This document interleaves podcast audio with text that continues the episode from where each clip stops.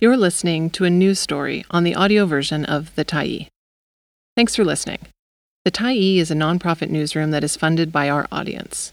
So, if you appreciate this article and you'd like to help us do more, head on over to support.thetyee.ca and become a Tyee builder.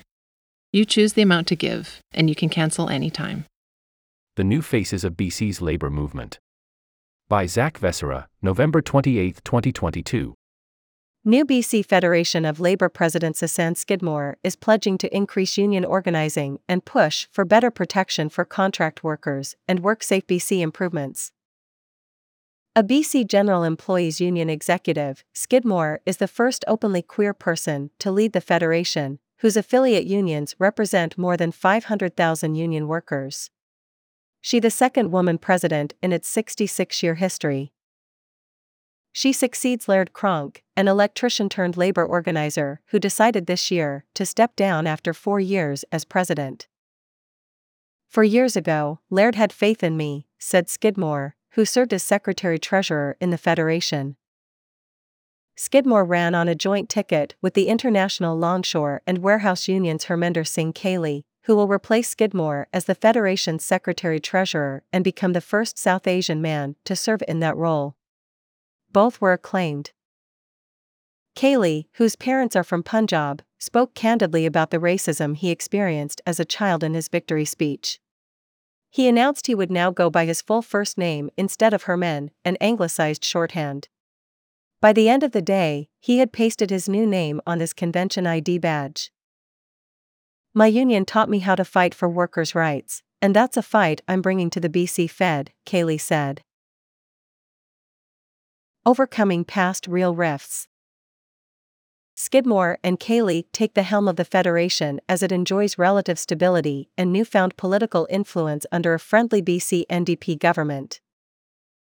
We're in a really good place as a federation, Skidmore said in a sit down interview, still wearing the bedazzled sneakers she sported on the convention floor. You can disagree and have conflict, but you can still have respect and unity even though we don't agree on everything.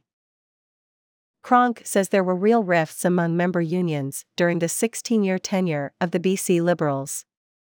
The very mention of the Liberals brought calls of shame.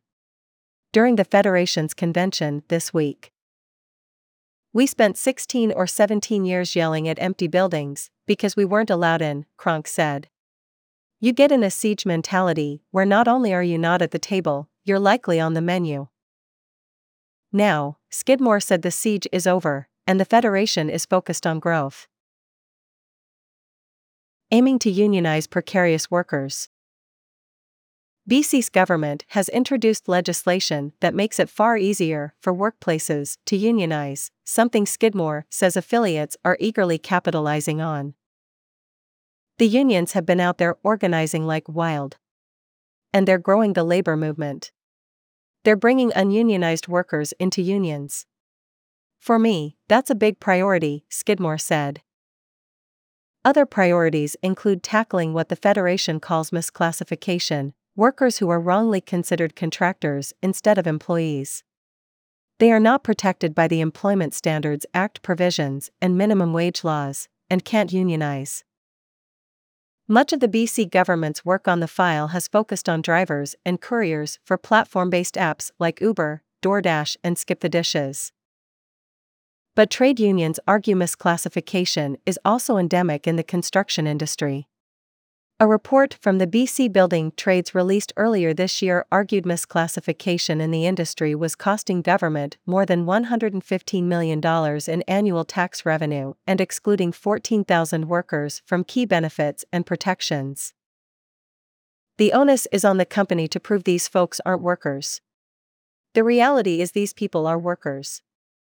They have precarious work, precarious hours, we have people in every industry working that way, Skidmore said. Kailley said the Federation also wants to continue pushing BC to overhaul the compensation system for workers infected or injured on the job. The BC Liberals made major changes to WorkSafe BC during their term that unions argue saw it shift into an insurance model that leaves injured workers in the cold saluted by Horgan and Eby. The son of Punjabi immigrants, Kailley went to high school in East Vancouver and became involved in the labor movement after a successful organizing drive when he was a technician in the film industry. He most recently served as the secretary treasurer of ILWU Local 502, which represents more than 3,000 dock workers on the Fraser River. He and Skidmore briefly worked at the same supermarket on Grandview Highway, though at different times, and found to their surprise that they had mutual friends after they announced their intention to run together. Skidmore went to high school in North Burnaby and became interested in labor politics at a young age. She began serving as a vice president with the BC General Employees Union in 2018 and sits on the BC board of the Canadian Centre for Policy Alternatives, a left leaning think tank. She also has considerable ties to the federal and provincial NDP. She serves as the federal party's treasurer and ran unsuccessfully for the BC NDP in the Nechako Lakes constituency in 2013. She is also a BC NDP vice president. Both newly minted Premier David Eby and his predecessor John Horgan addressed the convention in Vancouver. Horgan said he carried an International Brotherhood of Electrical Workers coin in his pocket as a lucky rabbit's foot. But the Federation is still pushing government to work faster on a number of files, including workers' compensation and more paid sick days, something Skidmore argued they could do in a respectful way. Wins against discrimination. Skidmore and Kailley said their election is a win for their respective communities. Kailley told delegates candidly about the racism he experienced as a child. I really wanted to be as unpunjabi as possible, because I feared having to deal with that racism, Kailley said. He never envisioned himself becoming a powerful labor leader. You're socially programmed from when you're young. That you're not good enough, you won't be able to do it because you're not part of the larger group. You're different, Kailley said. He was looking forward to the moment his parents in India would wake up and learn of his victory. This isn't a checkbox. This is the leadership. There's only two positions, and those two positions are being held by members from equity seeking groups. That, I think alone, workers from across Canada should be proud of, Kailley said. We're not afraid to get our hands dirty, Skidmore said.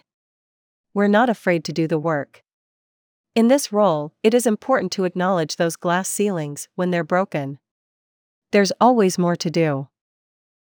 Thanks for stopping by the Tyee today. Anytime you're in the mood to listen to important stories written well, we'll be here.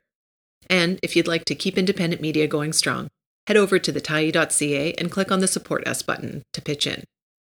Finally, big, big thank you to all of our Tyee builders who made this story possible.